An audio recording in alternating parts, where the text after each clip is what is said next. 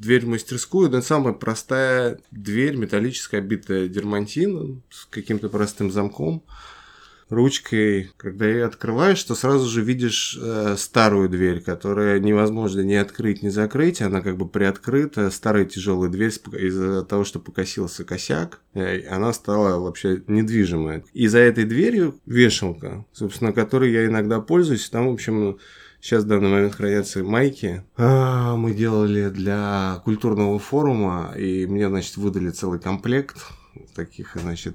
И я думал, я сейчас всем раздарю, как вот только закончился проект. А сейчас стало понятно, что, в общем, как-то и даже не знаю, кому и подарить. этот прекрасный сувенир.